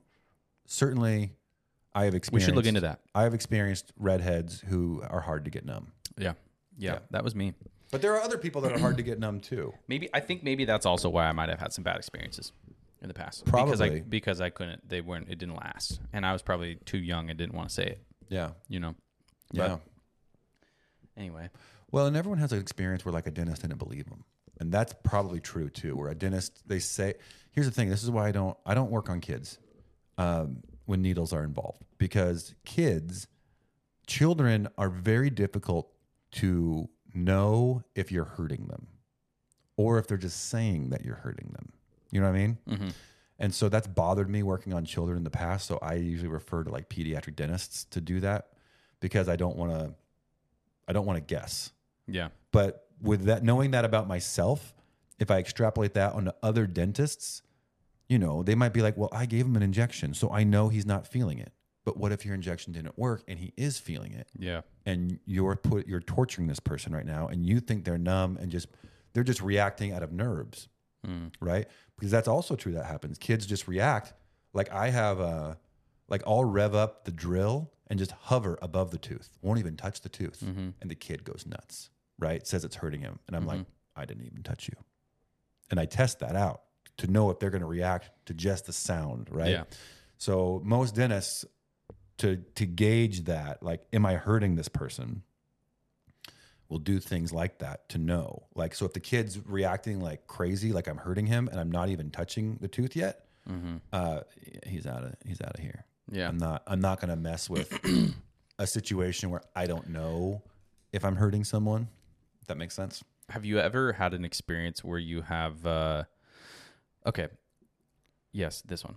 Um how real th- I'm changing subject here. Let's change it. How real is the social media Dr. Brady?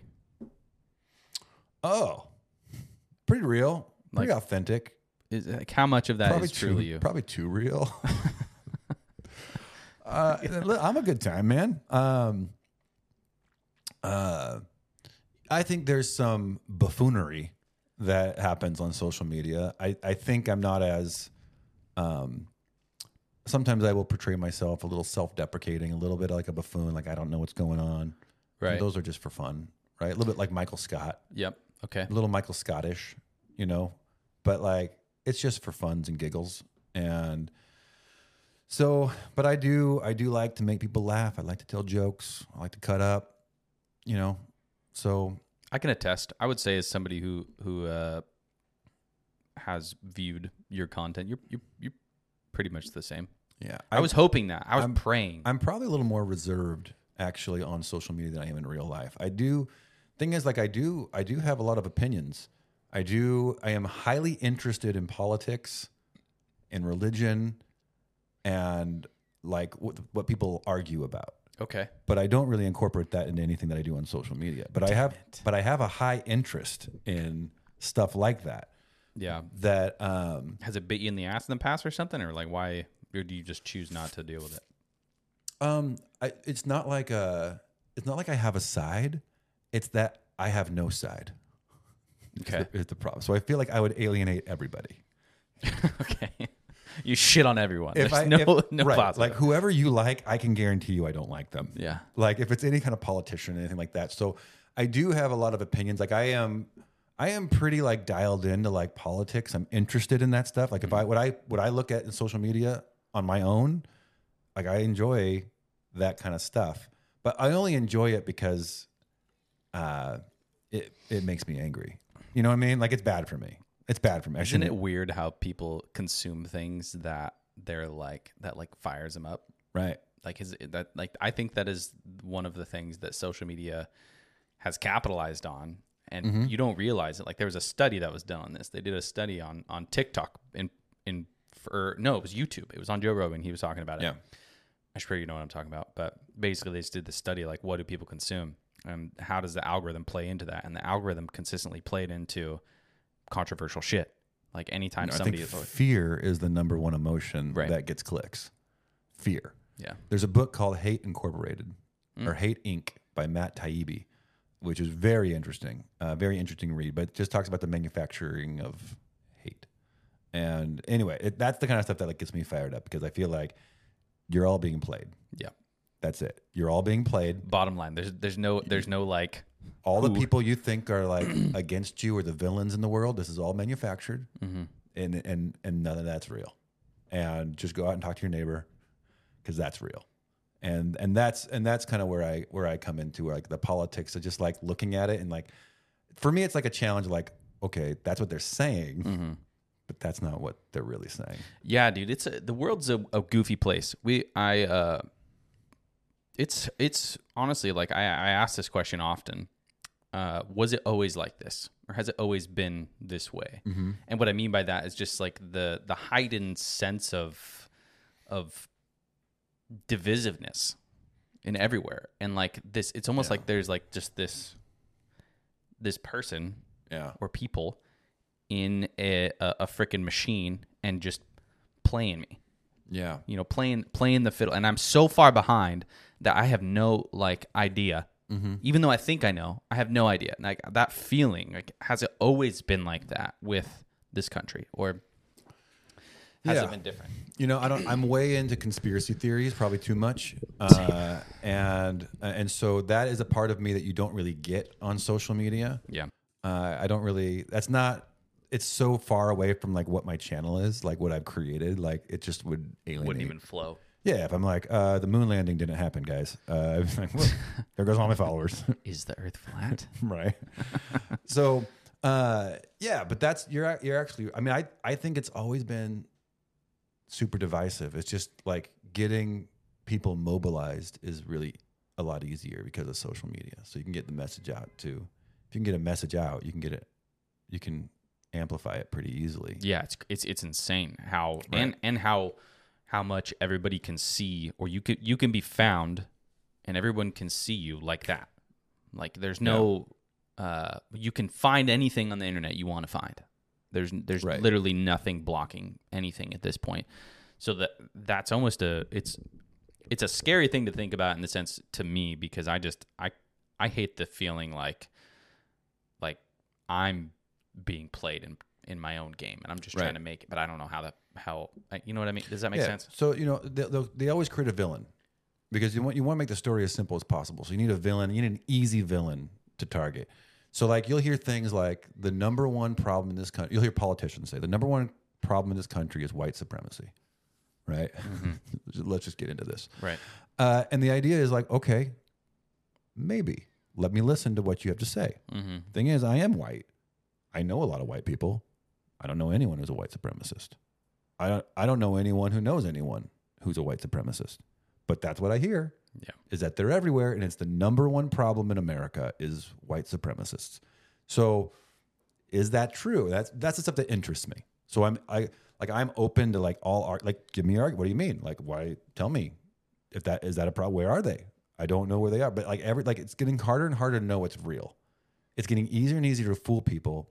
And as time goes on, it will be extremely difficult to know what is real and what is false.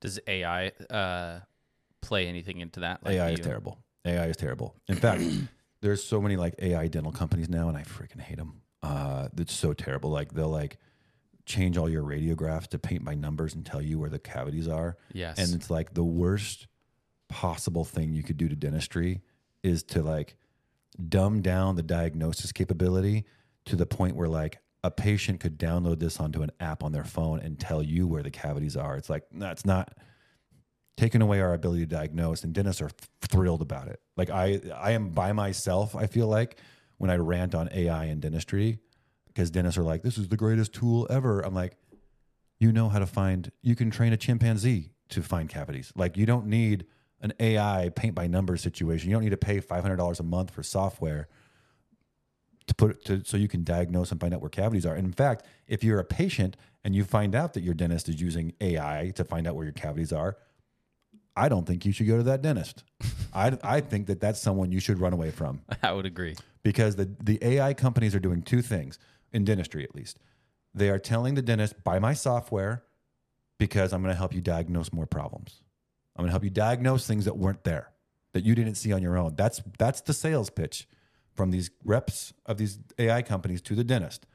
Buy my software because you'll, you'll pay for it uh, with the extra work that you're going to diagnose on people. Okay. So if you're a patient, that's what's happening uh, then the AI companies are going to the insurance companies and saying, buy my software because you'll be able to den- deny more claims from dentists. So you'll pay less out to dentists if you use our AI software as a, something to gauge what's a cavity, what's not.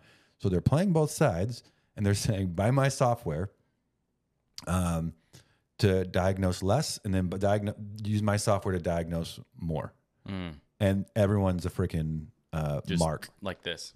Yeah, everyone's just everyone's a target man, and I just feel like I'm the only one who's like, do, do you guys not see what they're doing to you? This is a useless tool for dentists, and the more people that utilize it, the more insurance companies are going to have it, and and they're going to deny more claims using this same software, and it's the worst thing, and and it's just like completely not necessary. You can diagnose cavities as a first year dental student. Mm-hmm. It's that easy to do. So it's just not It's all it's all a money play, man. and that's what it is. It's all about money. It's just Always. all about always has been. how can I use AI? And that's all these companies care about. That's why they play both sides. They say, you buy my software, my software, my software will help you diagnose more. It's going to help them diagnose less. Same Extreme- software. Extremely frustrating. Super frustrating. Yeah, and then and also the fact that you can't like social media to be used in a bad way or can be used negatively in those ways where you're mm-hmm. promoting something as a convenience but in reality someone else is behind that making a bazillion dollars and it's not a convenience. It's mm-hmm. it's ruining many things. And it doesn't go with just that either. Like Yeah. there's so many things in in society nowadays that are that way i'm beating around the bush here but let's talk about some experiences that you have had uh, as a dentist that maybe other people would not believe. Do you have any? I mean, you've been doing it for long enough. Is there any crazy memories or anything like that that stand out to you? Oh, Crazy stories? I mean, the stories that are crazy are, are the craziest stories are downers. So I don't know if you like uh, domestic abuse situations, and I think the most interesting Well, things that's fine. Let them be downers. But if they're if they're intriguing, I'm curious. patients that themselves. Uh, Okay, that's not. it's not not okay. Um, uh, you know, he- here, here's the thing. The thing about social media and being a dentist is that I do have an obligation to protect, like, my patient's anonymity. So, a lot of what I create is uh, like I there are like tons of experiences I've had with patients that I don't share at all because if I share them, They'll know exactly. it's so unique that they'll know I'm talking about them. Mm. And I would not want to do that. Like, especially like, I don't want patients to like not want to see me because they think like my interactions with them is going to end up on TikTok. sure. And sometimes that does happen. Sometimes I do gauge, like, I'm like, oh, this was really funny. This was a really funny interaction. And they're so old, they're probably not on social media. Like, if I just leave their name out and just say, like, hey, a patient came in and said this to me, I don't think it's going to come back on me. So you can't say anything, is what you're saying. Well, I mean, I could, we can talk about patient experiences uh, a lot. Uh, but like, yeah, it's like drug addicts and, and, and violent things. Those are the most interesting things, man. What? Okay. What was the? uh, You said violent things. Yeah. What was violent? Like people getting their teeth knocked out and stuff. Ooh, car accidents or falls or accidents. I didn't even think about that. That you like, probably get their teeth smashed into pieces. have to do stuff like that too. Yeah. What Uh, was the, what was the most rewarding thing then? Let's talk about let's talk about good. You've done a lot of good, man. You donated a lot of of cool stuff with the Halo network and stuff like that. So, what was your what was your would say your most fulfilling one was? um, so, yeah, this is a story that is very special uh, to me. Uh, I had a woman come in and she had like 10 kids and she brought in the children. And one of the older ones was like a 16 or 17 year old girl. And she had these weird brown stains on her front teeth that were congenital, meaning she was born with them. Mm. It wasn't, she didn't, she didn't have cavities, but they were super unsightly. And her mom told me that like she's at the age where like she gets made fun of and she's a 16 year old girl. And uh, it kind of like broke my heart a little bit Mm-hmm. and she needed crowns on her two front teeth. And the crowns, the insurance that she has doesn't doesn't cover crowns, and so this was just like maybe three or four years ago. And so it was easy for me because I've I do this all the time for me to just say, well, I'm not going to let this girl walk around with her teeth like this. And so I said, I'm going to take care of this. Mm-hmm. And she was like, I can't pay you. I'm like, get the next ones. Fine with me. I'm going to help. I'm going to help you out. I'm going to help her out. And she was a really quiet, kind of reserved girl. And, uh, uh, you know, it's, it's important to have experiences that remind you of your purpose. And so this is a whole experience that re- always reminds me of my purpose. Uh, so I helped her out, put two crowns on her front teeth. She looked like a million bucks. It was life changing. Mm-hmm. Just a couple crowns just to cover up these super unsightly. I mean, imagine that every time you open your mouth, someone's like, you have something on your tooth. And you're like, I actually don't. That's the way my teeth look. Yeah. Right. That's her life all the time in high school as a 16 year old girl. Terrible life. Right. I have a really hard time letting stuff like that when I have the power to change that to not do it because someone can't pay me money. That seems terrible for me. So, um, big family though. Um, and she gets her crowns on and she looks like a million bucks and she thanks me and mom thanks me and then they're gone. And i haven't seen them i didn't see them for a while after that. And so um, uh, maybe a year goes by year and a half and the family comes in and um, i'm excited to talk to them because i know them well and we've had a good experience got Yeah. some good rapport. Excited to see how these crowns are doing but the oldest daughter uh, wasn't there that day. And so my associate dentist was seeing some of the younger siblings. Like I said, there's a big family, so it's- there's a lot. Like takes up our whole like half a day to see their family. Um, and he's like, "Hey, you should go talk to the mom." I go, like, why? She's like, "You." Should, he's like, "You should just go talk to her." So she had asked to see me, and so I went and talked to her, and I said, "Hey, where's your, where's your daughter?" And she's like, "She's not here. Uh, she took her life uh, a few months ago, and like blew me away. Uh, I was like beside myself. I was like, "No, you got to be kidding me!" And she's like, No, but I want to tell you about it because, um, I, I'm sorry, I'm getting emotional, but it's uh, It's okay, man. she said, um, she said, I want you to know that she never smiled ever. Like the only, like, because of the, you know, the brown spots and stains that she had on her teeth, she would never smile. And uh, I wouldn't have any memory of my daughter smiling if you had not given her crowns on her teeth. It's one of the only memories I have of my daughter smiling. And we don't get a lot of experiences like that in dentistry. So it's it's uh it's a very memorable experience that one thing that I did creates a situation where you know a mother comes to me and says, you know, this is the only memory I have is when she came home that night.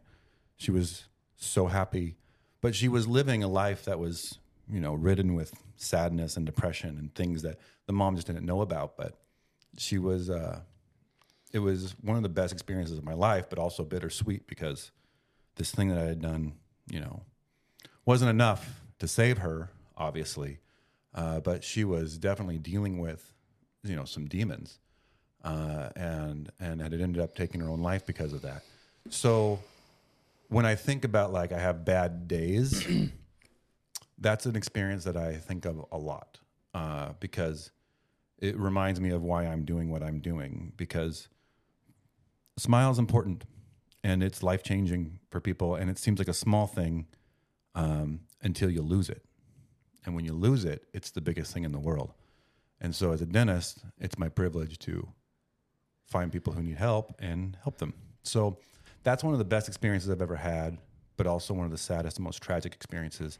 But it does give me uh, a sense of purpose. When I forget my sense of purpose, that's a story that I recall whenever I can to remind myself why I do what I do. It's powerful, man. Yeah, it is That, powerful. uh, hmm. Sorry. I'm, I'm I'm not gonna lie. I uh,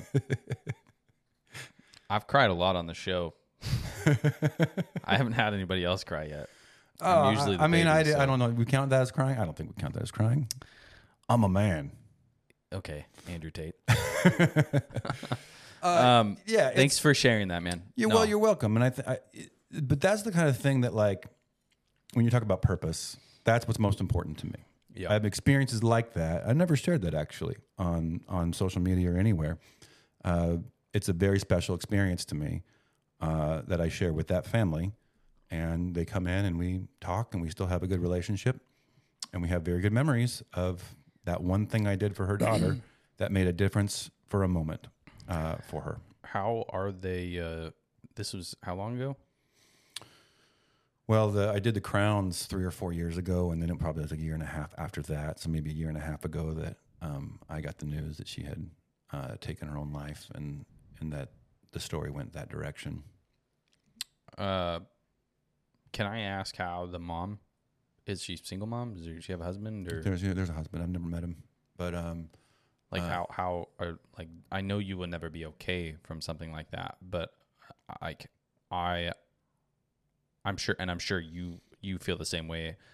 Uh, there's this want to like help somebody like that, and so help, I'm them, help the mom. yeah Yeah, I don't know what I can do as a dentist. You know, the thing is, like, I, you you only have so much um, pull wherever you are in someone's in someone's life. But you know, I I did not know when I did those crowns for her how much of an impact that was going to have on the idea that a mom can't remember her daughter smiling is so sad to me. Yeah. it's the saddest thing I can think of.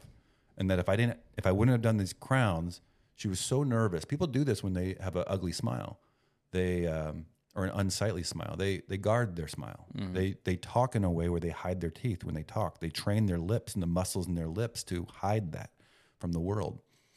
And to think that like even her mother had never seen her smile, even when she was laugh like like this is a life devoid of joy, right?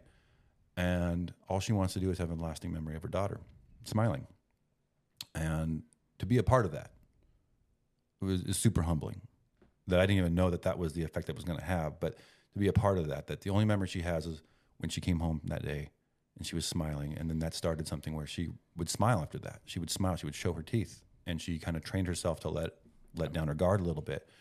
And uh, man, it was just amazing. it's just one of those things where like you just don't know what you don't know.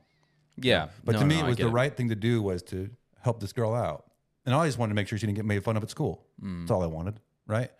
Uh, and it had a much more had a different effect. I wouldn't say much more loud. It has it had a different effect, but still a very impactful effect.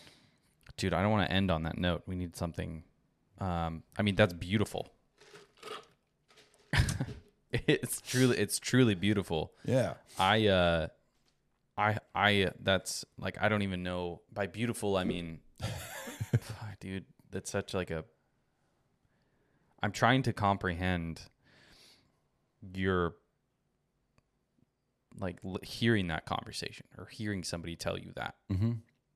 like I I I don't I could I couldn't imagine the uh, the emotion that and and the flood that you probably felt of like I had I I you know of such a terrible thing such mm-hmm. a terrible thing that could have possibly happened Yeah. I was able to impact somebody in this way. Like there's there's that's that's so I, I just can't even imagine. The amount of mm. sadness and the amount of like weight and the amount of at the same time like this like yo I was able to ha- like how does that even yeah. work? It's such a weird thing to me. You know, dealing with a grieving mother is that, that was the biggest thing too because she's lost her daughter. Mm-hmm. And she probably feels we, we didn't talk about this but she probably feels like she i mean she told me she did she had no idea that her daughter was struggling with so she probably blames herself in a way for you know we didn't get we didn't get into a, a any kind of therapy session. She was there to tell me yeah that she has memories of her daughter, and the only reason she has those memories is because I did a couple crowns on her. Uh, something that I did and never thought of again. Right? It was a passing thing. It was like, let me help you out. It took 30 minutes of my time, cost me a couple hundred bucks yeah that I don't even miss on the you know the bottom line. Uh, you know, when at the end of the month, and and so, yeah, it, it's uh here's the here's the thing. There's a you ever watch Game of Thrones? no Oh, all right. Well, there's a quote from Game of Thrones where uh, it's from Tyrion Lannister. It's one of my favorite characters. Um, but the quote is later on in the season. Um, uh, the quote is simply uh, to give someone something by giving them nothing. Meaning, it's uh, if you're a Game of Thrones fan, you'll know the scene that I'm talking about. Uh, but the idea is like it moves the needle for my patient a lot to do a crown for free. Saved her $2,000, right? Cost me a couple hundred and thirty minutes of my time. To me, it doesn't move the needle. It doesn't move the needle for me at all, right? I don't, I don't notice that at the end of the month. And so it makes, it becomes very easy to do something by doing nothing. It's not, it's, it's doing something super impactful because it has this like exponential degree of like usefulness to mm-hmm. somebody else. But to me, it doesn't cost doesn't cost all that much. Now, I think everybody has something like that, a skill or trade that they charge money for or that they could charge money for. And um, it doesn't move their needle very much to help someone out by using that skill or talent.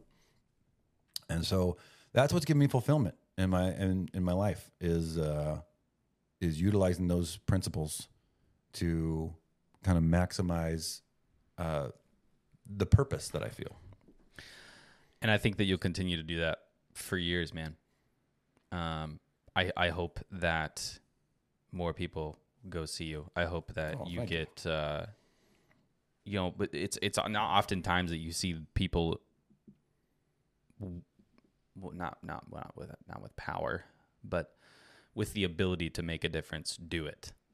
Um, Sure. it's it's kind of rare, and Yeah. so I think it's really cool that you do what you do um, with your with your practice, with the Halo Network, with the podcast. I think that everything you do is rooted in uh, gratitude, and you know, I think it's really cool. It's it's inspiring Thank to you. many people and I hope that many people follow in your your footsteps and we can make you know uh, we can make a change in people's life and want to give and do more shit because of your experiences I, I hope the same.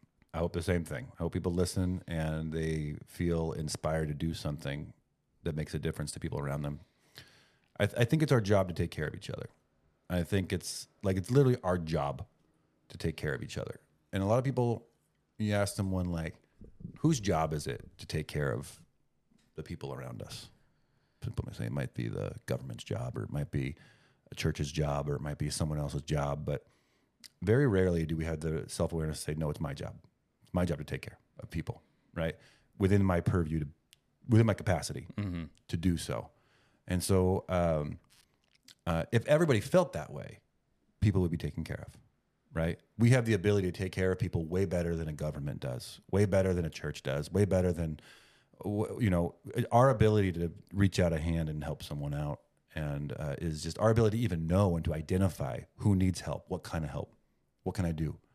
Um, we have the best ability. We're on the ground, you know. We're on we're we're on the front lines of that with the people in your circle, and so uh, that's what makes the most difference, I think. And I think that makes the world a better makes the world a better place, more reasonable. I agree, man. Awesome. Thank you for today. Well, Thank you're you for your message. Thank you. Um, if you guys want to find Dr. Brady's, uh, we'll just call them socials. Sure. Uh, where do where do we go to find you, man? Uh, Dr. Brady Smith, Dr. Brady Smith is uh, the TikTok, the Instagram, the YouTube, all that stuff. Um, yeah, right on, man. that's it. Um, while we're at it, guys, while we're full of, uh, you know, just gratitude, um, we have a new sponsor today, you guys. Um, and this episode could not be more fitting for this right now. So you heard we got a new sponsor. Yes. That's the rumor. Uh, Lux Watch Mods um, is a company, uh, a small business in, uh, I think they're located in Chicago, Illinois. Um, they got super, they, they followed our page and um, felt that we met really closely on a lot of the values that we, we provide and we share with that. And uh, he sent me a watch. And I thought it was really cool because he didn't ask me for anything. He didn't ask me to talk about this watch. He didn't ask me to promote it in any way. Um, and, but I, I felt like to somebody that was just willing to send me something um, and thank me for being vulnerable and being open on the show, I thought that was really, really, really cool and kind of like fit well with it. So um, I did him one better and uh, the what I asked from him was not to make me a watch. I asked for him to make Carter a watch. And this watch is actually for you, bro. What? Really? I swear. So, um, let's move these backwoods beers out of the way. Check it out. I'm honored. And uh, That's crazy. you, uh, he he he wanted to send me one, and I was like, you know what, dude? Um, I don't get to pay Carter enough for what he does. You guys on the show, he sits back there for hours sometimes listening to me say dumb shit and talk to the people. So, uh, this was kind of a cool way that I felt to thank you for what you're doing, and uh, also introduce a new sponsor to the show, and you know, be able to share this moment. So, unbox that bad boy. Get rid of that freaking stupid Apple Watch that you got. This is nerve wracking. Should I open it this way or should I? Uh, no, I want you to look at it, bro. It's for you. I don't. I don't care. I'm nervous. Holy crap! Oh, that's Sick. Wow. It's a nice watch, bro. I'm like scared to touch this. this Dude, that's baller status. wow. I don't, I'm like shocked. I don't even know what to say. Does Lux Pull it make off, any? man. Do they make any watches with teeth on them? I don't know. We should find out. We should find out. Wow. I need Put a it on, I need- dude. I need a new watch. I don't. I'm scared to touch it. Yeah. So uh, again, Brace these the these feet. guys, you can uh, you can use um, our discount code.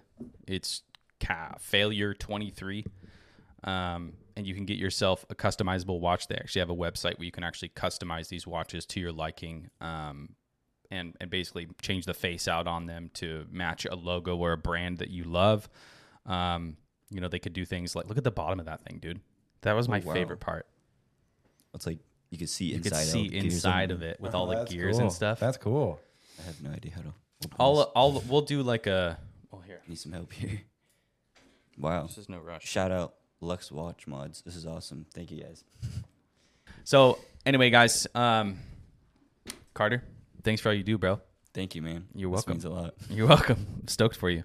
Uh, don't don't thank me though. Uh, thank thank Lux Watch Mods. Well, Thank you, Lux guys. Lux Watch Mods. Justin is his name. Uh, he hooked you up. He was actually really really excited to to do this and share this with you. So, and uh, I think no better person to have on the show than uh, Dr. Brady for this. Oh. Like I, I don't think it could have fit. I'm glad more you feel that perfect. way. I didn't plan on this to have this be uh, somebody who's willing to give as much as you are. So it feels good to kind of like share this moment with everybody in the end too. Uh, bring some, bring that, bring that, you know, that energy back up a little bit. All right. Well, uh, we'll wrap this up, you guys. Thank you so much. Um, that camera should be the one that I can look at right here. So if you guys aren't already subscribed to the show, do me a favor. Please hit the subscribe button. Um, leave us a comment. Let us know what you guys loved, and uh, go visit Dr. Brady when you need some teeth work because uh, this dude's making an impact on the world, and we all should be supporting him. We'll see you guys next week. Later. Thank you.